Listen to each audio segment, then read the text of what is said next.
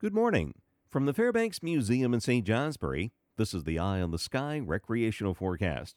And a disappointing forecast for snow lovers across southern sections.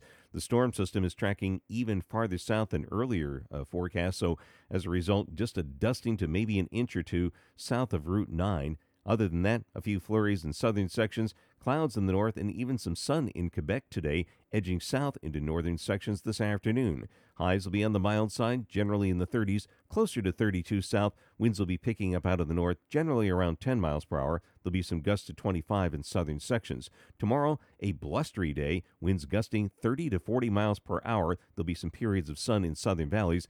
Northern sections will see some clouds and a few snow showers, especially over the higher terrain. For the mountains today, you can look for clouds, some breaks of sun in the far north, and a little bit of snow near the Massachusetts border. Moderate northeast winds will be developing, and temperatures generally 20s at 4,000 feet, in the teens at 6,000 feet, falling in the afternoon. Colder tomorrow, and some gusty winds averaging 30 to 45 miles per hour.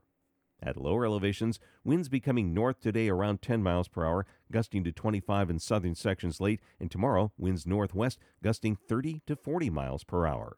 I'm meteorologist Mark Breen with an eye on the sky.